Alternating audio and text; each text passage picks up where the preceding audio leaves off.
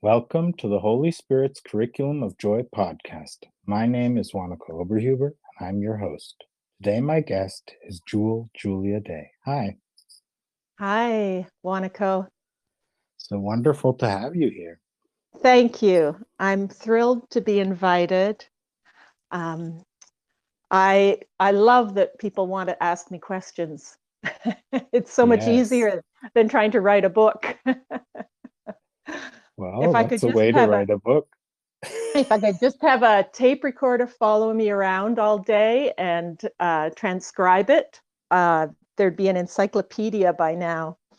So, yeah, so thank you so much for inviting me. Appreciate it. And uh, thank you, thank you to your community. I I um, have listened through some of the podcasts and and one with you, and I really resonated with just your gentleness and gentleness and warmth and creativity and dedication, devotion. So I'm very honored to be here. thank you, Jewel. So sweet. Yeah. Mm. You are the third person who responded, who's coming to the podcast, who responded to the question Do you feel loved from within with a clear yes? Mm, I do. I would like so to- do. So I said, I want to go deeper into this subject and hear more Mm. about it with among whoever feels like speaking about it of the people who said yes. Mm. Well, yes, I'm very blessed to say I sit in that love, that joy, that holiness um, many, many, many hours a day. And uh, yeah, and when I don't, I still know it's there. I know it's never missing. And and I get to join with it and through it uh, be that for others. So um, as I fall into that depth of wholeness and loveliness, uh, then it, then I'm also um, a- an extender. You know, I'm extending the sameness to everything I see, everyone I see, all events, all happenings, all perception. Yeah. So, um, it, you know, another word for it would be the oneness, the oneness within, or the Holy Spirit, um, our wholeness, our purity, our innocence. Yeah. Yeah, the, the podcast is called The Holy Spirit's Curriculum of Joy. Mhm. So that fits perfectly into the podcast Mhm. title as well. Joy, that big O in joy, you know, the like for me, the O in joy is that all encompassing wholeness, hologram, oneness that's just completely uh, has me, has you, has has all of everything, all aspects, and is shining that sameness through that giant, ever extending O in joy. and uh, there we go. That's joy. Yeah. Now, I, I'd like to extend the question of how did you get here? Uh-huh. Well, I thought you might start that. The other day I was in the bathtub and I thought, oh, I wish Wanako was, well, this is going to sound really funny. I wish Wanako was interviewing me now because this whole download of what to tell you was happening. And I thought, well, you know, we're four days early, so um, we'll see what happens when the day comes. I really like what I was hearing as the story that came through, though. Um, when I, I like going underwater in the tub, it's one of the ways I feel that fullness of the wholeness, the Holy Spirit, the holiness. Uh, I like being immersed so that my perception is removed and I'm just in listening.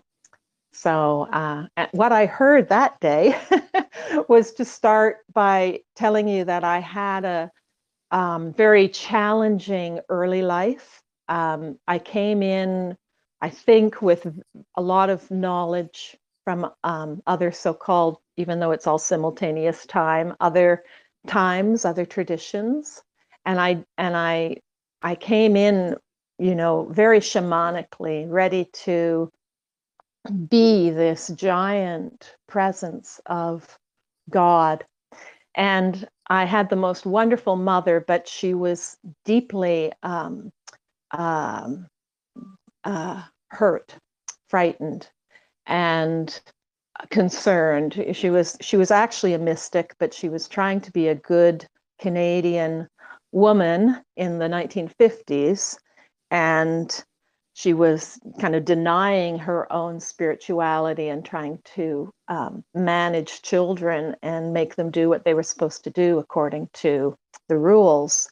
And I did not fit into that category. I was the fourth of um, fourth sibling in my family, and all of us were pretty big personalities.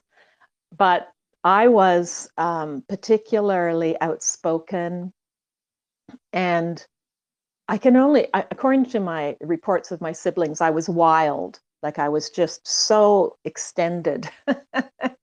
and at that time, uh, the the way my mom dealt with it was both um, a lot of you know emotional and physical um, attempts to reprimand me, and drugs to sedate me. So I I grew up sort of woozy and um, uh, reduced, diminished, so that I um, would fit in. And it caused me to think I wasn't okay, that I wasn't lovable, I wasn't, um, I wasn't good enough, I was an embarrassment. Everything I did was uh, too big and too embarrassing and too much, and um, and yet I couldn't stop it. I couldn't help myself. So uh, I had a lot of allergies. I had a lot of illness, um, high, high fevers. I was um, quite dyslexic. So the school system didn't really fit for me all that well. Um, I was uh, sick, like throwing up almost every day, often, uh, often through the night. Um, so was, I had a dramatic beginning. I'm laughing now. um, and I absolutely love my mother for having played this reflection to me that said oh, I wasn't okay because without her I wouldn't have healed so much. You know, I wouldn't have had these morsels to um, to meet later and um, know that nothing can undo the the true shining light of who we are not you know nothing no attempts can actually diminish us. So uh, you still with me? Yes of course. Yeah. Okay good. Um so um, so fast forward to about age seven, uh, and I w- I didn't really talk until I was about five. Uh, I sang and I danced and I threw up and I had rashes everywhere. but um, once I w- was about age seven, I learned how to write and I couldn't stop writing because I knew I had to leave a trail of all these things that I knew I had to remember that were really important that that later everything that was happening in my life would make sense. And now that I had language and the ability to hold a pen uh, or pencil, I, I knew I, I could begin what I came for.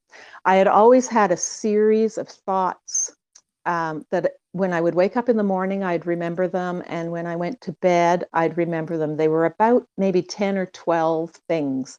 And it was like, don't forget this, don't forget this, don't never forget, never forget. And I would check in. And one day, I'm not sure how old I was, maybe six, they weren't there anymore. They were gone, all of them. And uh, and I thought at the time, I, I think you know, it was as if I'd lost my mission or or my purpose. And so I I kind of tried to join the world more and make the best of being here. and and um, so it wasn't very long before uh, around age 10 um, I, I i had a series of wonderful meetings with my inner teacher that set me back into i think what i thought i had lost. Um, they happened for a few years. Should i keep going? Are we good? Yes, of course. yeah. They happened for a few years. Mm, would normally happen sometimes they would happen at night uh, from my bed but mainly and you'll laugh again they would uh, happen from the toilet seat i would go upstairs between the first course and dessert with my loud family down below. Very um, exuberant family. Everybody spoke over top of everybody else. Uh, everybody had big opinions, big voices. And I would go upstairs and um, from the toilet seat, I, and I think what it is, is it reminded me of meditation pose from other times because I was relaxed, um, I was upright, um, I wasn't slouching. And from there, I would lift myself straight up out the top of my head above the tree, the, the cityscape. This was in um, a city in, in um, Ontario, um, in Canada. And up past through the atmosphere and then right out into outer space. And similar, if you've read Gary Renard's, when he talks about the in between life journeys that we take. Uh, when I read that in his third book, I thought, oh, yeah, this is very familiar. So I would move through the galaxy for a while, and then I came to this realm of the most familiar and beautiful blue, Christ blue. Nisargadatta calls it the absolute, this blue absolute, deep blue, deep, deep, um, holy indigo, but with but with openings of turquoise and um, violet, but mainly blue and stillness and absolute quiet and n- no bodiness, just pure mind.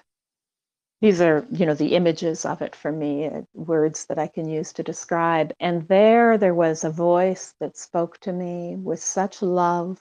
Oh, and settled me, mm, reminded me of my purpose, reminded me I wasn't what I appeared to be, and nothing was as it appeared to be. And this pure holiness was the only thing that was happening. There was safety in everything, in in and through all that seemed to be. And I would be nurtured and nourished in this realm, this blueness, um, this ray, and um, and and knew the voice was not something outside of me, but came through me. Uh, it was deeper than any aspect of my own perception uh, of being an individual I. And then I would uh, go back down and I would use um, the sound current because I could hear my family's voices. And as I would travel back, riding the sound waves, or I, at first it wasn't their voices, but later it became their voices. I, I saw a lot of sacred geometry. I understood many things about travel, time travel, um, the duality waves of the making of the universe, all that kind of thing. And then I would land down in my little 10 year old or 11 year old skinny body and go back downstairs for dessert. And uh, I knew that my family were just um, like um, images pretending they were these funny humans and that it was truly much ado about nothing. And I could laugh and love them. And they knew what I knew, but they were just pretending they didn't. Everybody was just in this big pretending um, game and just not to take it seriously and not to worry about um, attempts to uh, manage it or um, be liked in it. So that happened numerous times. Probably there were maybe nine very powerful experiences, maybe three really powerful experiences, and another 20 where I would just go there for the nurturance and the and I could and I, the last time I went I was about 22 but mainly it wasn't as good because by the time I was 15 or so um, I was into smoking pot and boys and um, I wasn't as good at joining anymore. Uh, I, I, I couldn't get the same sense of purity. Uh, things were heavier more confused but I still knew that that was the truth and I could call upon it. But this is not the type of experience that you can tell people because they, in, in the time I was growing up, I was a teenager in the 70s, um, they want to put you in um, on medication, basically, or uh, it's not normal. And mm. it wasn't normal to have that type of conversation, uh, that type of experience. So I I quietly put it aside. I knew it was real for me.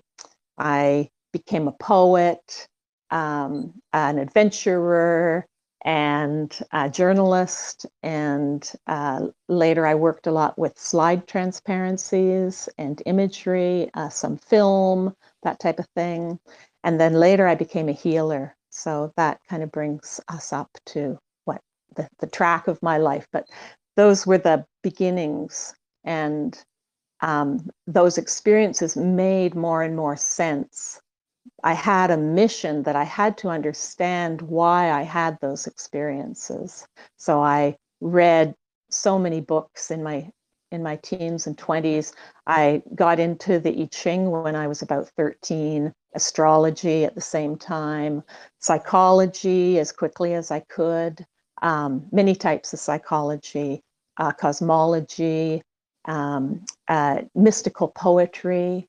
Um, and I was always searching for what the soul was. And I kept getting derailed or detoured. It was perfect at the time, but detoured into Jungian um, descriptions of the soul. And, and it was helpful, it was healing, but I knew that wasn't the soul, that they were using the word, but it wasn't the same thing. And I also did a lot of dancing. I danced a great deal, and I think um, I was very kinesthetic. I never put it together that that was an aspect of healing.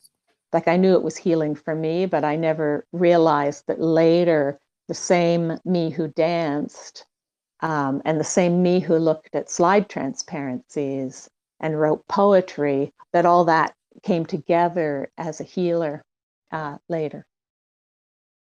So I'll I'll stop now. Finally, a period after a very long preamble. yeah, wonderfully described. Mm, thank yeah. you. Well, I yeah. thought you might resonate because I I heard you talk about. I mean, you're a very creative person, and um, I so appreciate artists who aren't caught, aren't locked in the angst of art, but use it for transmutation into uh, an alchemy into joy. Yeah, I had and that, to learn that, that lesson. Yeah, because I it's did, not. It's, yeah. because all my spiritual experiences had to be were not spiritual experiences before, right? They were described as art, right, or as creativity, yes. as yes. imagination. Yeah, and, and, and I had to to transcend that that understanding of it mm. to get Great where I'm freedom. at now. Whee! Yeah. yeah. So I thought there was so uh, fun. There's fun parallels to to what you were telling too. I'm also the Yeah. fourth fourth sibling. Oh, okay, great. Isn't that nice? I mean, it's it's so busy. You can just you can just tag along. and you learn a lot because you have a view into the culture that's a little ahead. So um, it made me, I think, a lot older than my years because I I had a lot of um, access to information I, that would have been harder to have otherwise. I, I want to add in terms of my mother, because I only think it's fair to say, because although she was my largest forgiveness opportunity for many years, she also um, became um, a great way shower because she later um, overcame a lot of her own suffering and her uh, the lineage that had come through her through her mother's side, and uh, she became a, a Zen Buddhist nun twice ordained and uh, went back to school and did really, really well and got a master's degree in psychology and religion and um, gave her life, especially the last uh, 27 years, over entirely to her healing and to mysticism. And so by the time she passed, um, you know, my grievances just couldn't hold water anymore. I, I had a friend, I had a sister, and I had um, someone who showed me it was okay to um, to be unusual. wow, that is a transformation. oh, it was so good. It was because it was so easy to make her be my my bad guy. Uh, and oh my God, she's so not. And my gratitude to her for carrying that reflection for me because if she hadn't, somebody else would have had to. But it was with her. Oh golly, so beautiful. And and to say very quickly that her passing was profoundly visual for me. I I saw, yeah, with great technicolor detail how how we drop the body and uh, and I also saw um, this amazing emerald sphere of light that that came back into the room and smiled at me from the corner, like this giant emerald sphere, like a moon or a sun um, shining. Uh, so not only did she leave her body as a gorgeous upward waterfall, but then, she, and it took about 10 minutes for her to do that. She was sitting up, uh, Roshi style, when she passed uh, on purpose. And uh, and then once you know the once she was in her her um we'll say her in between life form or some aspect of it yeah she revealed it to me which was a great gift. Yeah wonderful. Yeah, Yeah. I, I have so many things i could pick up on Mm-hmm. I, have a, I have a few that i will pick up on. So yeah. Yeah. i know. I, I i'm sorry. I am an encyclopedia. I can go off all over the place with um, this is why i'm i've been trying to write a book forever. And um, and then i think well just make it a pamphlet. Make it 50 pamphlets. Do something with this Yeah. all this fun playful loving mystical normalcy like it's normal to have um, uh, to have uh, experiences that proclaim our reality uh, through us, right through us, not sort of as a theoretical thought, but absolutely transcending everything we think we are as a body yes and uh, other bodies. Yeah. yeah wonderful so i'll pick up on one of the, the things Sure. you told us and Yeah. that is you said you came into this world knowing about many different um, times in which you were experiencing that you say are happening at the same time in reality and Mhm. i and you said that that gave you an insight into many many different cultures Mhm. and and you may know or you may not know that i studied cult, um, social and cultural anthropology so i'm very Ooh. fascinated by that Oh, I would like to hear more about your insights into the Yeah. many different cultures and how that has Mhm. informed you in your life. Sure. Well, the way I know them best, I think I always knew them. Um, I'll give an example. Um, I could not look at a plate of butter on the dining room table. We always had to put something between me and the butter because if I saw the butter, I would start to cry and these feelings would come over me. And I never understood why that was. Who could explain that? Later, when I um, was exposed to um, slide transparencies of life uh, in the high Canadian Arctic uh, the Inuit and also Tibetan lifestyle and Mongolian. Uh, in the Arctic, they use seal oil lamps, and in the Himalayas, they use yak oil lamps. And the glow of the lamp was what I was seeing in the butter that made me want to weep and cry. It still brings um, softness and and uh, a sentimental feeling to me. Um, so there were bleed throughs all through my life. In I always did really well in history because I could become anyone in a phase of history. I knew what the clothing felt like. I knew what kinds of shoes they had on. I could smell the terrain and the foods, and um, I, I just was very open to embodied awareness throughout time. And then as I became um, the type of healer I am, it's a very embodied form. By embodied, I mean awareness throughout the seeming body. It doesn't mean we're a body, it means we know we're not a body. We're all time. And I so I can look out through all time, through all these prisms of awareness uh, throughout um, all humanity.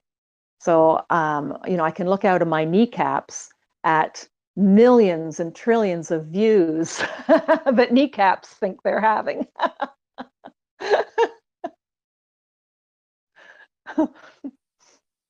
wow. So that, uh-huh. that that shows and shows the way that you can be very open to people who come from different yeah. views and understandings and cultural yeah. and ethnic backgrounds. It's extremely helpful. It doesn't mean that I haven't had to work with my own um, uh, fears and attack thoughts reflecting back to me. Um, you know, I, have I've done a lot around undoing my fear thoughts, but yes, I. Uh, it's really easy to um, love in place of fear, and more and more all the time because I am my brother. I mean, it's clearly it like even on the level of the world, which we dream we're in, um, I and my brother are one. I am my brother.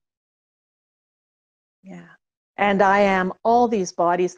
Um, it, there's a beautiful uh, depiction at the beginning of Gary Renard's second book, Your Immortal Reality, where Arten and Pursah become all these bodies that um, Gary's been, thousands of them. I so can relate to that, um, that little uh, few pages there, because um, I'm all those times through all time, and I'm also through my greater awareness, I'm all of it. Like, so uh, we have a chakra system, and as we go higher above our head, which is also deeper beneath us, uh, and the energy field is just like a larger Russian doll.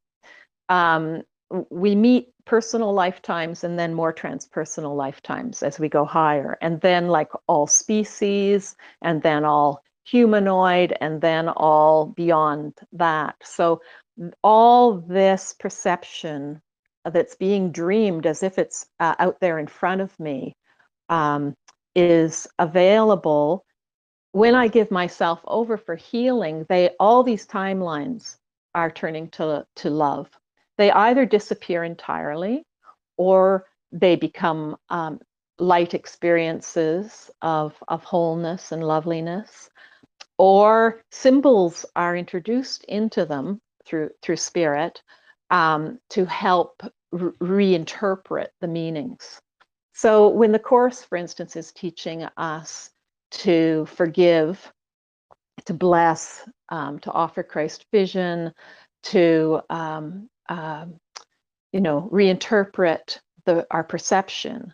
Um, this is uh, and and and the miracle principles tell us that this undoes all time you know is undoing all timelines and affecting all all time and removing um, uh, time periods altogether, I can say through direct experience that's true. And I know it through myself and also when I'm working with another, whether in person, like with my hands on them, or virtually, it's the same because through them, it's the same undoing. The matrix literally unwinds through all our perception because it's not really there. Yeah, thank you for the answer. hmm Yeah, hard to put into words, but as a kinesthetic experience, um, very, very normal and beautiful. Yeah, Yeah. it's it's a it's a when you're perceiving with the body, you experience it throughout the body, right? All these Exactly. and how these things open Yeah. up or or shift or so on. Doesn't Yeah. mean that you're a body, but you're experiencing these these Yeah. things in a in a right. different type of sense than than you'd Well, you're you you you truly are mind, and just as the Holy Spirit uses what we where we think we are and what we think we are to undo it, uh, it's the same as that. Like we'll use the body to undo the idea of the body. You know, to use what seems like specialness to undo um, the specialness and reveal the universal. Yeah. And and and this is this would be the same within me like if I'm working with different aspects of myself from different moments in time, let's say in just this life, um, you know, uh, a, a traumatic experience, the spirit uh, u- u- uses the moment of that experience through, let's say, the part of the body that seemed to be affected by it most to undo it and to bring um, love, joy, peace, um, sweetness, symbols that are healing to that aspect of my own story. And and then that aspect becomes integrated with the love and is no longer a part, no longer feels a part. So whether it's outside of seemingly someone else or myself or me through other timelines, it's all the same. Wow.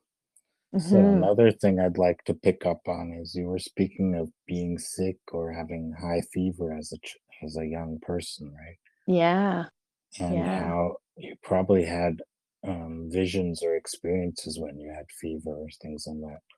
I did. uh, yeah, Yeah, yeah, that was yeah, kind of the bonus of being really sick a lot was um, that was the fun part.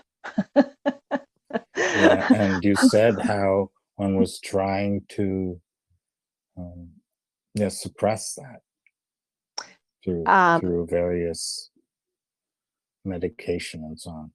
yeah, um, well, it just was so frightening for my mother to have such a, a shamanic um, wild child and um, and I think you know I, I I know of the many lives we've all had. A, a number of mine, like a large number, have been native, um, like indigenous people all over the world, but especially North America. I'm sure that's why I'm here again. and shamanic sh- sh- shamanic energy is a very transmutative. You know, it, it really utilizes the elements. Um, it becomes nature and I feel like I blasted in as this um, massive. Oh boy, it's hard to put into words, but like just look at the effusiveness of nature, its colors, its blossoms, its its fire, its water, its air. It, it's just so, um, you know, these are again symbols, but um, the presence within them um, is is an area that uh, shamans are very familiar with. So I I came in with that very innately, and that's pretty scary to know what to do with in that time period. And I had to fit in and be like other people. So um, that meant I had to eat the diets that people ate. I had to wear the clothes people ate, uh, wore. I had to go to school, all those things. And it just seems like I must have continually been um, um, challenging my mother on every on every count. I didn't want to wear the clothes. I didn't want to eat that food. I didn't want to go to bed. Um, I, I was in what would have been called a lot of imagination all the time. and uh, so I was apparently given phenobarbital from about six months of age. It's a heavy sedative for um, uh, seizures. It's a seizure medication. But I don't think I was having seizures per se. I think I was just uh, had so much dynamic energy moving through me. Now, I say dynamic, and yet the truth is the stillness. It's not the dynamic. That it reveals the stillness that is not that that's unchanged and unchanging. But it, it was probably pretty hard for her to know what to do with me. And she also had projections onto me that I was um, probably mentally challenged. Um, when I and for one thing, I didn't talk till I was um, in in school, and even when I did talk, no one knew what I was saying. And I can understand that because I can speak a lot of other languages pretty easily. I can speak in tongues. Um, I can, um, uh, yeah, there are different languages that are accessible. And I'm sure even when my son was born, he spoke with a Scottish accent for a long time when he was little. we're, no, we're nowhere near Scotland. so um, uh, I don't know where I was going with all of that, but uh, trying to fit me into a no- normal world was probably quite um, frightening to her. Yeah, I, I was think when I asked you this question, I was thinking of how when I had high fever, one was Uh-huh. always saying I was hallucinating and Uh-huh. trying to, and they were trying to stop that from happening. Oh, I'm so sorry. So they were using, but they were using homeop- homeopathy, and I was surprised. And I'm Oh, to this great. day, I'm surprised that a homeopathic doctor would think that Uh-huh. I was hallucinating and that that was something bad. Oh, I'm so sorry. Yeah. Yeah. Wow. I, I would have loved some homeopathics back then, but uh, Yeah, but but I was very. Mm. I'm I'm really. I, I've discovered that that can't have been that doesn't make sense. That interpretation that it was Well- a hallucination. It was an Yeah. actual experience that was real. yes, yes. Mm. Would you like to say anything about that? Would you like to share? That's that's one of the topics that we also have in common because you were speaking of shamanism, and Mhm. and I was and I when I was older, I at some point I got a hold of a book on shamanism Uh-huh. that confirmed to me that I was not imagining things all the time, but it Right. was actually that that it had meaning, that it was Yes. real, had a Oh. reality of its own, hmm and that's that's one of the main factors that helped me open up. So, Yeah. uh, so I can relate to shamanism Oh. as a very powerful way to open Mhm. up. Deep honoring to you, my shaman brother. Deep, Mhm. deep honoring. Yeah. Of the knowledge that you knew and um, and was still informing you. Yeah, Yeah. Despite uh, appearances. yeah. yeah. Yeah. The, I when when I um, sought, you know, verification for what I knew to be true, um, I I was a Taoist for a long time. I became a Buddhist, um, and um, eventually I I found that the voice that had had been training me and talking to me in my journals all my life and helping me and had been um, in the beautiful blue in the absolute um, i had a direct experience that blew my mind when jesus revealed himself to be that teacher and i was um, at the time enrolled in some esoteric mystery schools. This is in the 1990s. And um, we really learned to work from what we called at the time Christ consciousness and to always work from the highest high through the deepest deep. And what I I, I found that all the shamanistic work, a lot of it got softer um, through working directly through the Christ, what we called the Christ then. And um, it lost some of the chaos that was fueling it, you know, because um, it's still that that paradigm within me anyway still believed in duality.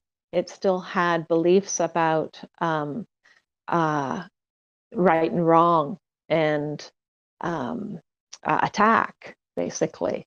And so learning to work from beyond it um, became like the understanding the crucifixion, understanding that nothing of this world can harm me. That's in the shamanic awareness, um, but I feel like I took it further in this life, this this 20, 20th, 21st century life, um, to uh, to total freedom, like not getting caught anywhere along the way, and knowing that I can stand in any storm and be safe. And I didn't grow up with that knowledge. I was constantly afraid that I would be harmed and hurt. I had a very uh, reckless nervous system, very chaotic, um, afraid to anchor, skittish. And um, I had a fair bit of, there'd been quite a bit of violence in my upbringing. And um, because my mom was so upset and she had her own unhealed stories at that time so her her spankings were often at times daily and very animated very um, big and i feel like it was sort of my shaman against her shaman sometimes. We were throwing lightning bolts at each other. And um, and so working later finding the the the teachings of the Christ, um, the heart of oneness, the holiness of of of all that is, undid those uh, dualistic, um, chaotic, frightening, terrifying, um, uh, vengeful, painful realms through all time through me. And again, I bow to my mom for helping um, bring my awareness to them so that I could therefore undo them.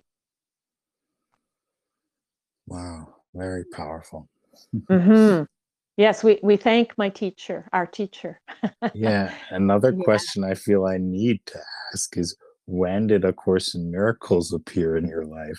Yeah. Well, I I always did a big detour around it because uh, so so my my I'll, I'll start with my direct um, recognition of Jesus. I didn't even I had I was so far from Christianity. Now I did always sing, and I sang in many churches, especially. Uh, well, and even then, I was sang in church choir. I sang in choirs all through my life. I love singing, and so I liked the Jesus of music you know I, I loved the jesus of music but i think it, it was partly because it resonated with other time periods and i could feel my devotion through other realms of time. It, it was something that i loved. I didn't like sermons. It never made sense what they were saying. I never could get it. You know i wanted to be confirmed and and I would ask the same questions over and over again. And I thought I was stupid because I couldn't understand what they were saying. so I never had uh, any attraction to Jesus um, consciously. I made a lot of bad jokes about him. And then I was at a um, energy mastery. It was an energy mastery school, basic training. I think it was seven days at the Omega Institute in Upper New York State, and um, actually near Woodstock. And I, the short story is um, that I hired someone, one of the assistants at a very powerful week for many, many, many reasons.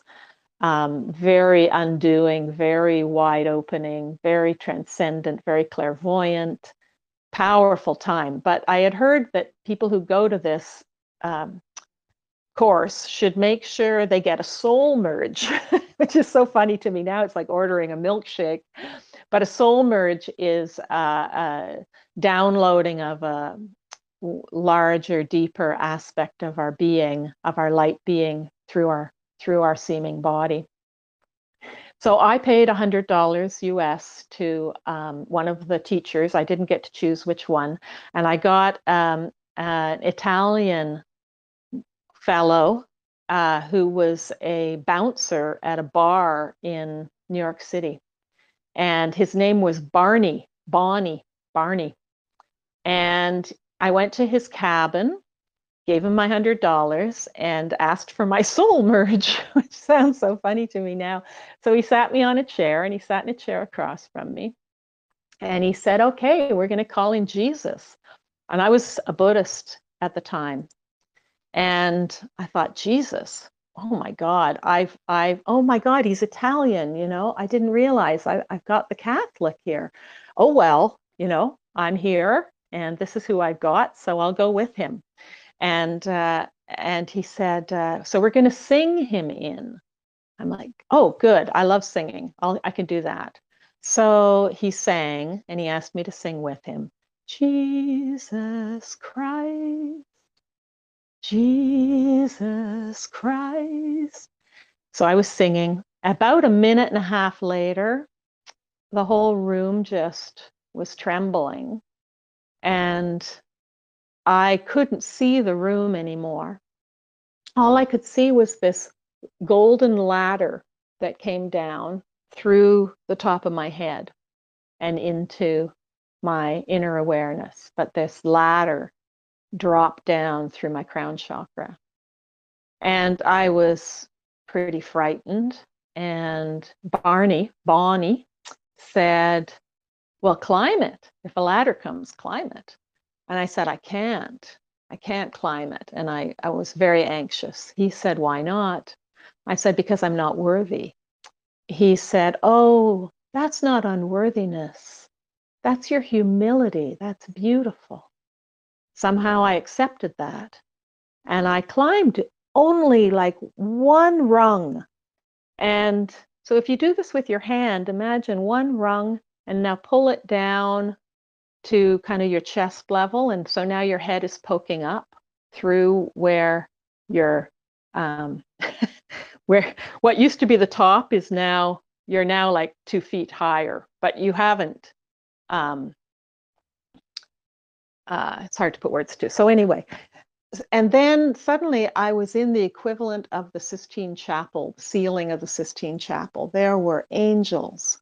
There were all these Christian figures like swimming in the cosmos. There were there were choirs, um, and and there was Jesus, and Mary, and Mary, and and others, Abraham, Moses, Elijah. Oh my God, it was so soft and gentle and warm and soothing and comforting and part of me was incredulous because um, because I didn't believe in them. And here they all were. Obviously, they were real, and I was among them. And then, uh, then I had my head in his lap. He was stroking my head. Kind of his lap and his heart were the same thing, but I had my head uh, in his chest, sort of, and he was stroking me and I don't know what happened, but then Barney had had a shower and was standing in front of me and he had two shirts, a white one and a blue one, and he and he was going on a date. And he said, "Which shirt should I wear?"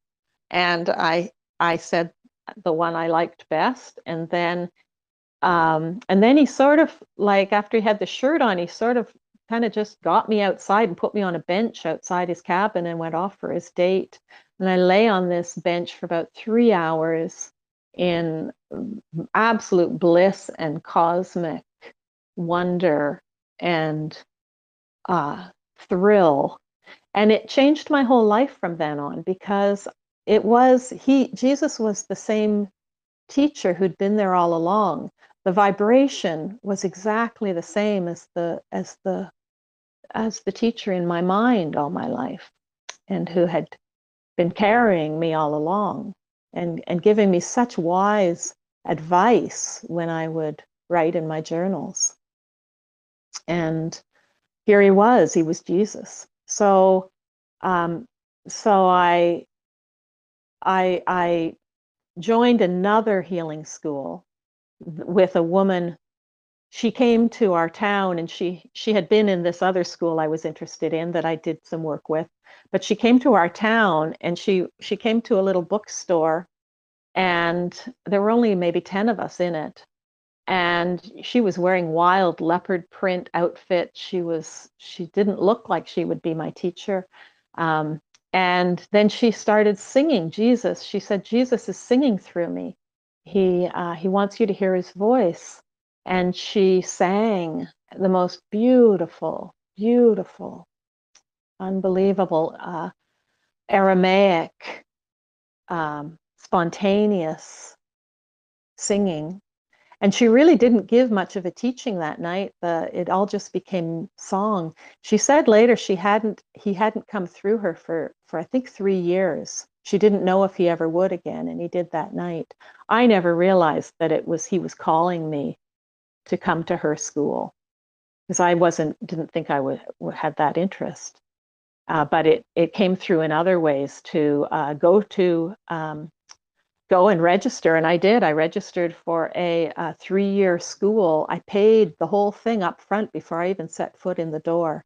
I sold the business i was in um, uh, and, and put all my money. I was a single mom at the time. I had an infant child and i just knew i was going to do this so i mean it makes no sense now to look back on the uh, events that um, that brought me to my the wholeness of my path. But everything does conspire for good. Uh, abundance shows up when we need it in exactly the way we need it. And I ended up at her school, and she was a phenomenal channel for Jesus. And he began teaching pure non duality through her immediately. He taught um, what would be a very easy to learn form of forgiveness. Um, she wasn't interested in A Course in Miracles because she had a direct channel with him. But I realized much later that it was exact, he was giving exactly the same teaching. And so I, I stayed at that school. I, I became a teacher of that um, tradition, which was uh, sort of based on a, a mixture of things, but uh, somewhat on theosophy and uh, embodied initiation practices uh, through Alice Bailey's material, combined with Barbara Ann Brennan, Heels, Hands of Light, and other um, uh, subpersonality work and shamanic work and all kinds of cool mystery stuff. So um, so I knew the non dual teaching was the biggest reason I was there because I knew it was answering everything that I already knew. It was confirming. And Jesus was now within me, teaching me directly that there is no love but God's and nothing else is real. And the hologram of oneness is all that is. And that the world we see, and I already knew this because he showed me so long ago, that the world I see is not um, does not actually exist, and there's just light and light and light and more light everywhere, always, and this benevolence and and this radiance and these resources of wholeness uh, ever present, ready to meet us and heal our minds, no matter where or what we think we're we're viewing. And I avoided A Course in Miracles because it looked very thick and conservative and conventional and the I'd look in it and there were even more Christian words for me to overcome in there. And although I became a minister, I, I did make peace with some Christian words, but part of becoming a minister, I had to divine the Bible. And wherever I would open the Bible, it would give me a ridiculous um, passage that didn't speak to me at all. And I, I understood that the Bible wasn't my book, uh, but I, that I could be a minister anyway without using the Bible, knowing that I had Jesus within me. And so in 2000 and about 2002, 2001, um, he I had learned a lot. I'm also a craniosacral therapist. So I'd learned, I'd had a lot of training good training, really good training. And but he showed up in my sessions telling me not to do anything that he didn't um, initiate. And it wasn't always him, like sometimes it would be other masters would show up for specific purposes that were helpful or in ways that were helpful for whoever I was with. But Jesus was never not there, he was omnipresent uh, always. So he, but it was he directly who was saying, for one thing, never teach anything you haven't had direct experience of. Don't parrot anything you've heard from it, even if it even if it seems to make sense. So I stopped. I was teaching at that point. I stopped teaching uh, for a couple of years, and um, uh, he also said, "Don't say anything. Don't do anything unless I prompt until you're prompted." So I basically had learned some fabulous skills that I knew worked really well, but I wasn't doing them anymore. I only went as guided. You know, follow me. and then I'd hear myself ask a question. I just blessed, excuse me, I just blessed and I stayed in the truth of oneness and that nothing unreal exists. You know, these are basic tenets of A Course in Miracles, but I didn't know it through the Course yet.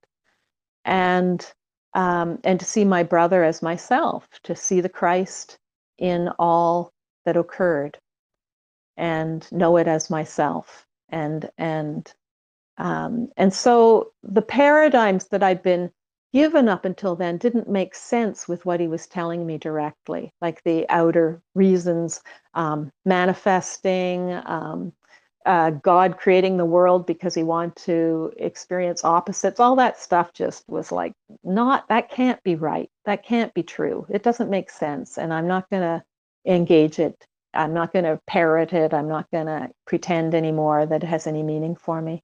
So it was from there that uh, around the time when Gary Renard's Disappearance of the Universe was first published, um, a woman, a strange woman who used to say, I shouldn't call her strange because she was wonderful, but she, in this was back in the days of email when someone would send out a lot of new age material all the time, and she she sent hundreds of emails with everything, but suddenly an email came through that said this book, The Disappearance of the Universe, was um, a game changer for A Course in Miracles, and it just lit up.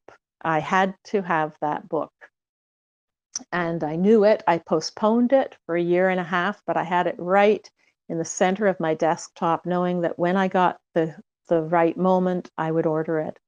I was in a love affair at the time, and I can see why I had to wait till that affair ended. And j- just around the time it did, I got the yes, now read this.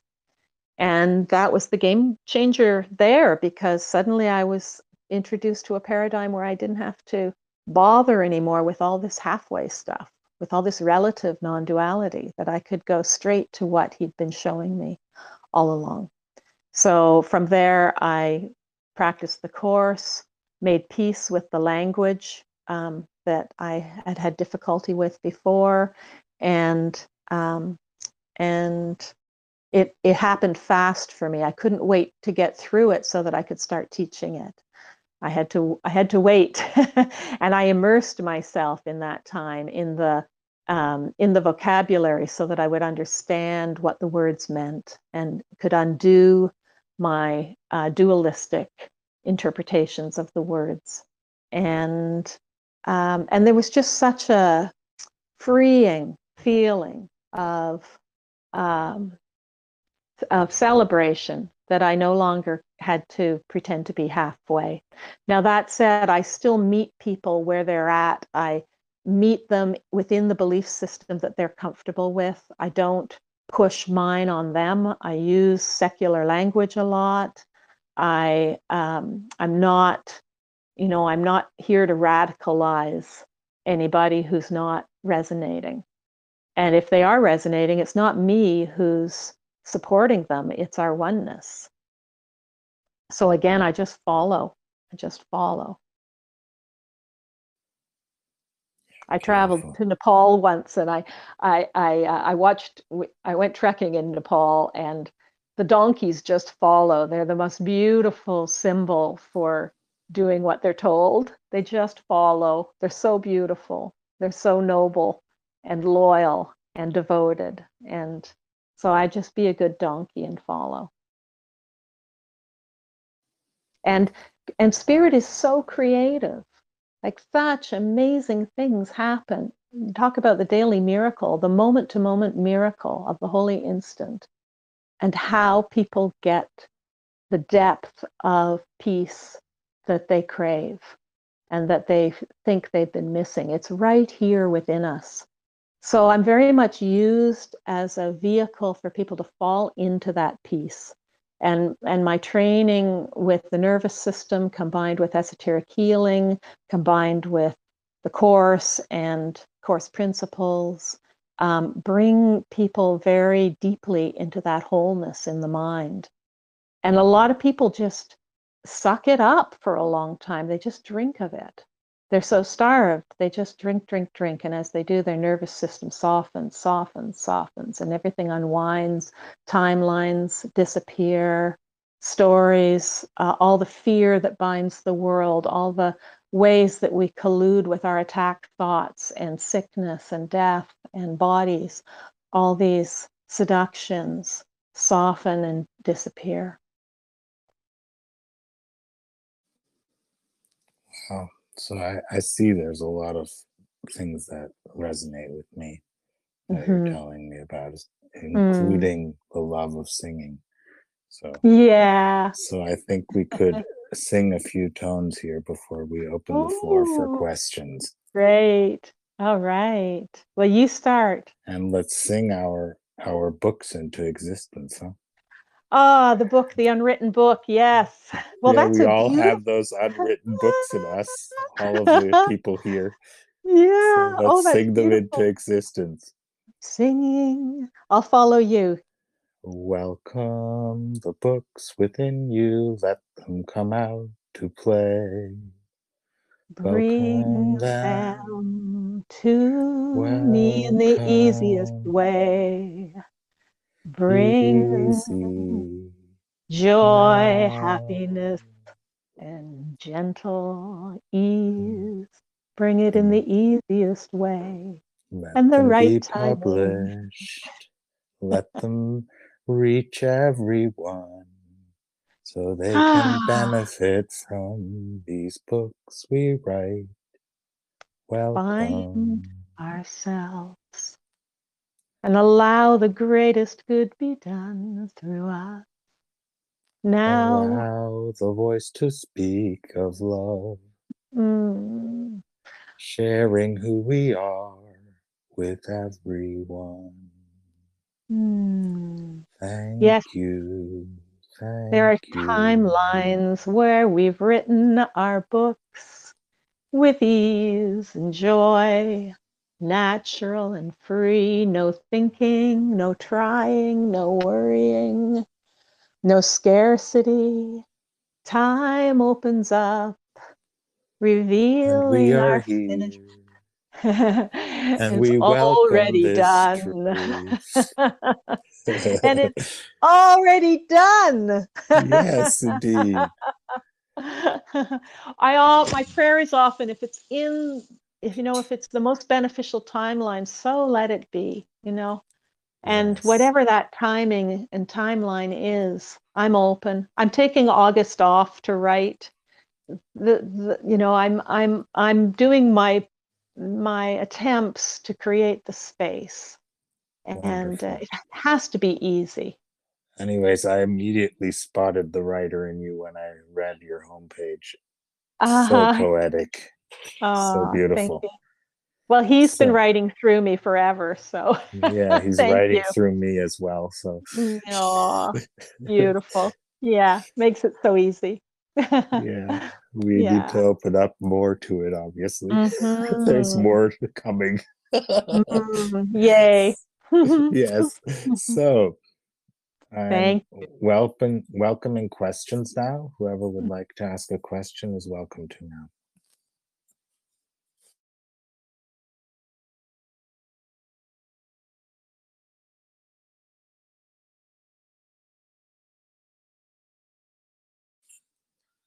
Okay, I think we've baffled you all.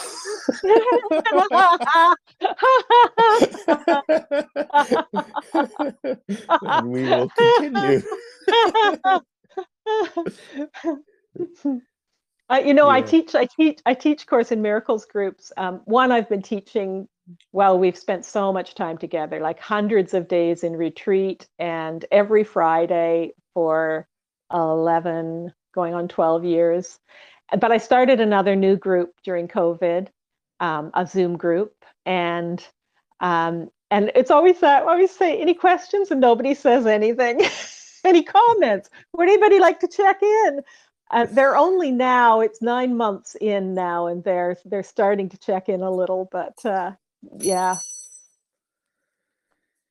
Yeah, well, it's so beautiful to feel this this flow of energy, this this Mhm. open-mindedness that I feel from you, Mhm. and I I Yeah. felt it before we had the conversation. I knew this was coming. I, I had to Mhm. open up a lot myself, expand and Mm. and and allow things to come up that I had been avoiding a while. Uh-huh. yes. Just to prepare me to talk with you. So. Oh so sweet. You know i'm really very down to earth and simple but um but i'm a little strange. So but i'm very normal also. You know i do very normal things. Um you know i'm not i'm not i'm not if you saw me on the street you wouldn't think i was um who i am you know i camouflage a lot but not out of fear but just it's like Arten and Pursah say we like to blend in wherever we go Wow. Well, uh, Yeah. we're all doing very usual things, right? Mhm, we are There's, there's no way Thank to, you. to deny that. Oh, here comes the first comment and question. Go ahead, Hi. Elena. Yeah. Hi, it's me, Hi. Elena. Hi, Jewel. Hi eliana Uh, I so amazing to. Hi. hi It's so it was so interesting your story, Uh-huh. and it's uh, was so amazing to listen, and uh, just like um and it helped me process uh, to my uh, myself and helped me to understand myself that your story is it's just like it's Ah, so touchable and Oh. it's so do you know it's kind of like um, um, kind of i listen to you and kind of process it and understanding better myself my childhood you know it's kind of very oh, touchable story i'm so and grateful do you because want it's some kind of that Mhm. yeah i'm so grateful that it that it speaks to you and that your inner children are saying yes me too Mhm. yeah yes exactly yes me too yes it's me you too know it's I Mm. don't know. It's just amazing because it's. I am very glad that not only me that I feel that I'm strange, do you know, like or not yeah normal or something. yes oh you know I- it's so because it's- painful My strangeness is so bugging me, do you know, like, like is oh it I'm darling. strange one or? yeah Ah, No, you're perfect and you matter and you're needed and and you're seen and honored and respected. You matter. You matter. oh, yeah. Mhm. Thank you, thank you, thank you. Yes. Thank you for shining so brightly, Eliana. From universe. Thank you. Yeah. Oh, thank you. You too. A deep Thank bow. you. Yeah, thank you for your story. Mm, It's thank- wonderful. Yeah. Well, I'm very grateful to how the spirit has unwound my stories and provided me with the truth. Because, like I say, I, I, I, there was a lot that needed, there was a lot of ground that needed to be covered and continues, you know, to, um, uh, to remind me constantly of how full I am, how how resplendent the Christ through me, through all of us is.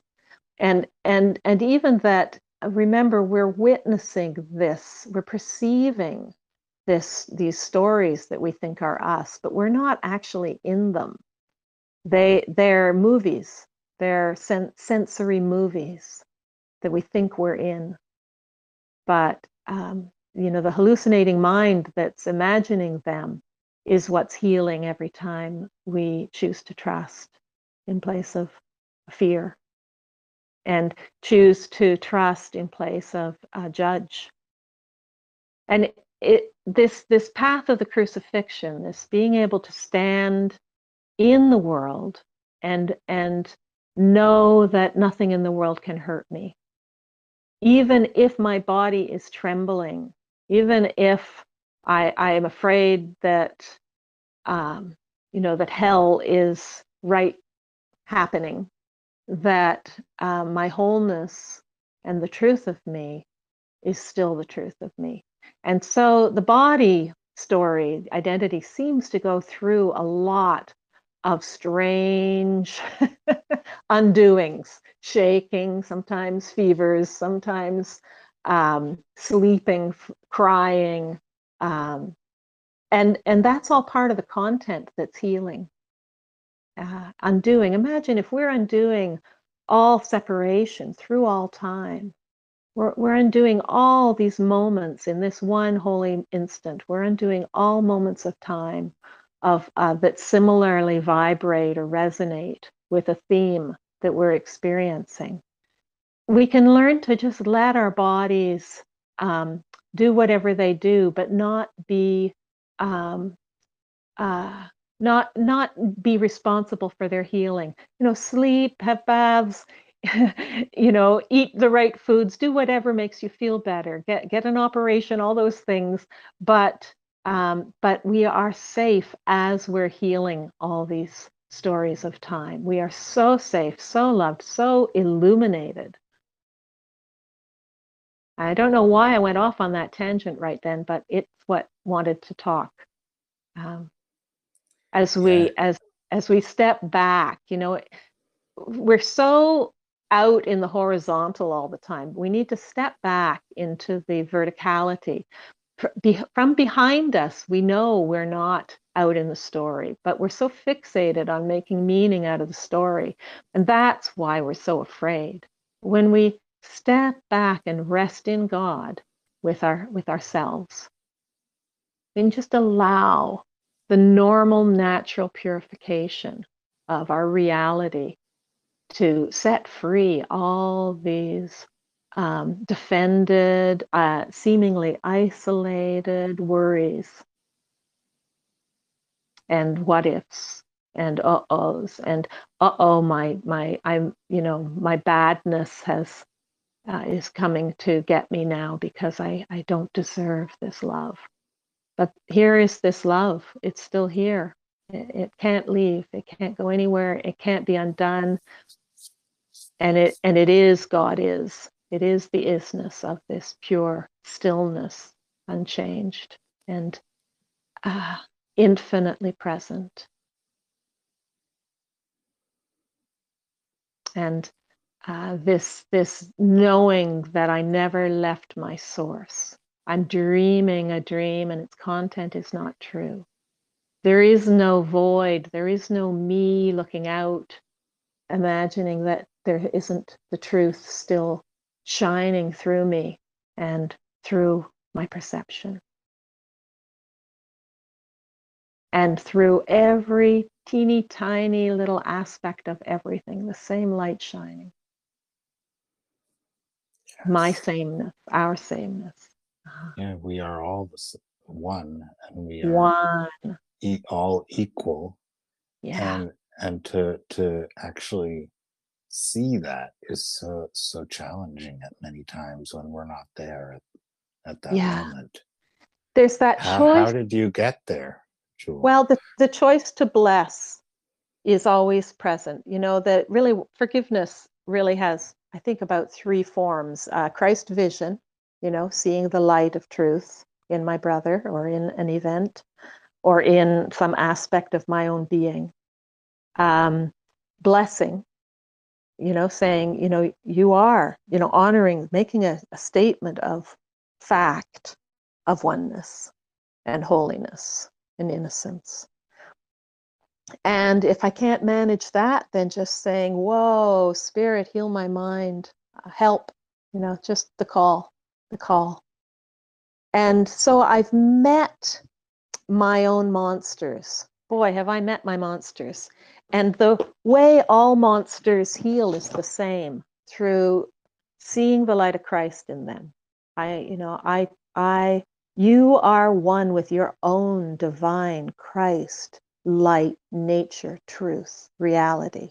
You are one in source along with me. You are perfect. You're healed. You're holy. You're forgiven. You are as God created you. You've done nothing wrong. I see the light of Christ in you and I give you to the Christ you are. That's how you heal anything. Anything, everything. You know, all the senses, all the perceptions. And so I've healed, I've said those prayers to things seemingly outside of me, and I've said those prayers throughout all time and space within me. And so I also receive them.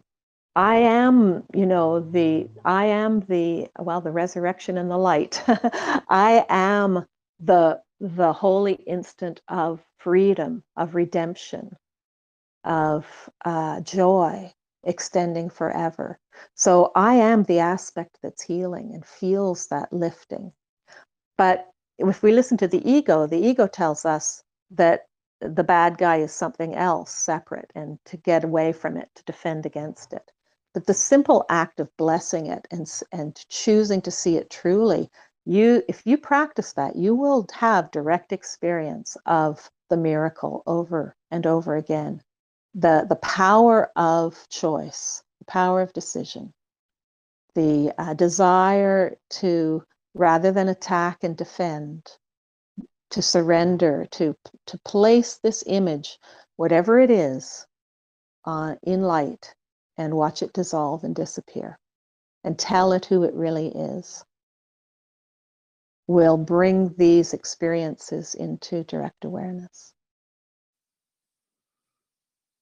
Yeah, well put. I, I think another statement that I, I also love making is that we are fully honored and fully appreciated. Mm-hmm. That, that's a statement you were telling Elena, but I feel it's true for everyone. Yes, and always.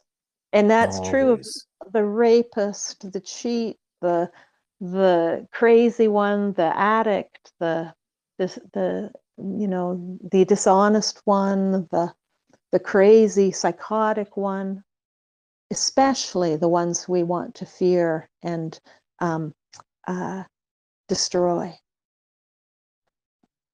yeah, yeah, it's true for everyone mm-hmm. even the ones that we we are jealous of yes oh that's a good one you know in time we have to heal all our stories and I didn't realize I had so much jealousy and competition in me, but I had five different women appear in my life, one after the other, after the other, after the other, and they all kind of looked like me. and I got to practice on each one in succession.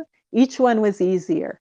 Each one was simpler as I moved through deeper and deeper my layers of owning my own jealousy and competition and seeing my sister as myself.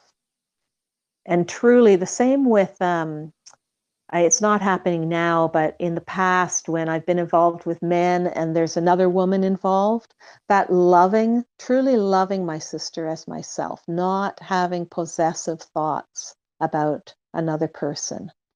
Uh, undoing the desire that the scarcity thought that creates the special love bargains that want to um, make someone else less than.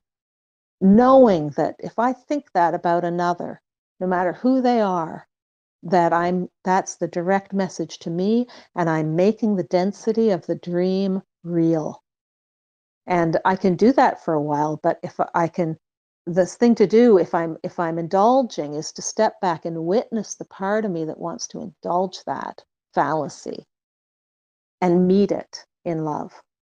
Because that that ego aspect of me that defense is terrified. And actually if i tell it that it too is wholly honored and respected and and held and not judged and free and rest. And then i can meet also the the projection onto let's say a, a third party in a relationship and say you are my sister. You know i love you and i want what's best for all. I don't know the greatest highest good but the gifts of god through you are so valuable. And and i am one in our beautiful extraordinary shining light and i want you to shine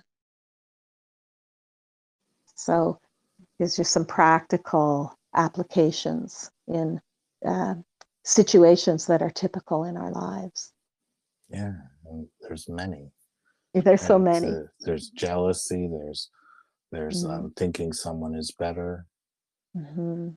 Um, yeah wanting someone to do something that I think they should be doing, or not wanting to do something that I'm doing that I think I shouldn't be doing, and someone else should be doing. There's so many. it's endless isn't it and yet Yes. you, you know and and i i'll say for myself there were some things i just knew i wasn't ready to forgive yet you know i didn't have enough uh it wasn't the right time for me but i could watch them and i could see i could learn from watching the the trouble i was causing myself. You know so in other words i could be kind even to the part of me that was reckless and ridiculous and hold her. Mm, yeah. yeah.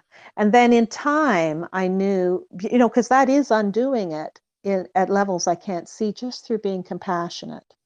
And then a time would come when i was really ready for that. Uh, so it's like uh, like honoring the right timing for everything uh, and a small example would be i was really good at holding the space holding in sessions with clients in my office. You know, I could really do it. And then could I do it on the walk home? Could I do it in the store? Could I do it with my family? Uh, I lived with my father for 11 years. Could I do it with my father when when we were, you know, having a, a, a problem? Could could I do it now in community? So if I tried to do it or or set myself up for doing it everywhere, I would have been overwhelmed. But I I knew that I was on a uh, that the plan was in place for my healing, and that in my timing and right readiness, I would get there with all of it. And sometimes I just what I knew I wasn't there yet. yeah And I would look some- wonderful.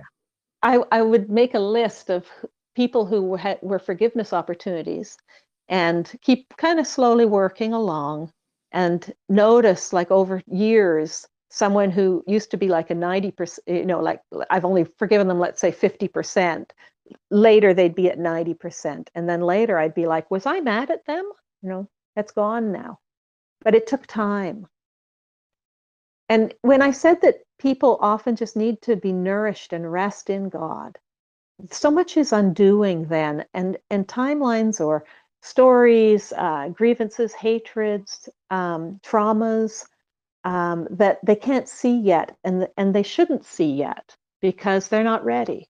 It doesn't mean they're not healing. Uh, just simply through the resting in God, all that the density in those hidden deep um, tensions are softening and learning to trust more. And then in right timing when when the awareness does meet them they're much softer and easier by then. Yes. yeah. You know the mind is vertical it's not horizontal and so that's why the holy instant works so beautifully because the, this thought now uh, is truly undoing through all time because all time uh, is now And so whatever my thought is, if I if I can't let's say forgive you know my brother-in-law or my neighbor or my boss, I can forgive the neighbor's cat. I can forgive, you know, something else similar. I can forgive somebody who reminds me of them. I can work up to it. That is healing it. Uh, years ago, before I got into this type of healing, I was, when I was a Buddhist, I used to do um, meditation retreats, 10 day silent retreats. And the first one I ever signed up for, I didn't realize it was going to be a metta retreat, which is loving kindness, extending loving kindness to others over 10 days. So that was um, a surprise, but it totally makes sense because extending loving kindness is very similar to forgiveness. And we started with um, ex- first two and a half days just sending it to ourself. You are loved, you are healed, you are whole. You know, may you live with ease, may you live in joy, whatever. I can't, you know, a, a simple statement of, of blessing. And then we would move on kind of day three, the end of day three, to uh, someone we respect, a mentor, someone we, we like, and uh, e- easy to see the goodness in. And we would practice that for a couple of days. Then we moved to someone we didn't really know, but we kind of knew existed, you know, a neighbor or the parking lot operator or the grocery store clerk. And we extended the same um, blessing and of truth and oneness to them. And then near the end, uh, probably around the end of day seven, we started working on our enemy and um, and extending the same blessing to them for just over and over and over and over and over and over and over again. And the power of leading up to it that way, you know, not biting off the enemy right away, but beginning in the in the realms of ease and gentleness where fear is not um, overwhelming. And starting with ourself because you know it's like putting on your mask first in the airplane. You, you have to start with you. And then as you start to feel it you can start to extend it. And then ultimately it includes everyone and everything and all time all characters on the stage Yeah, to to bless the whole world and wish upon everything one everything that you would ever ever want for for the most beloved or whatever, right? Yourself yes as well, exactly but that also the most beloved. That is an exercise that I'm I am Mm, really getting into learning about mhm, right now. mhm. Um, so both the one you want to have the blessings for the most and the one you want to have the blessings the least. Actually, everyone, right? To to Yeah. wish everyone everything. Yeah. because you know in a course in miracles it says everyone has everything because we Yeah. all are one and we all have it Mhm. all We, uh, so to yeah. recognize this truth i Mhm. need to Mm-hmm. actually allow it in my mind that that is something that i want for everyone and i actually can see in everyone having it Yes. Yeah. and with joy uh, you know Mhm. and i and i do Mhm. feel the resistance coming up there's a lot of resistance but i Uh-huh. know it's right Yeah. It it's is right. true So really lovely to like, you know, set aside some time, really call on Jesus, Holy Spirit, to hold this teaching for you and to show you.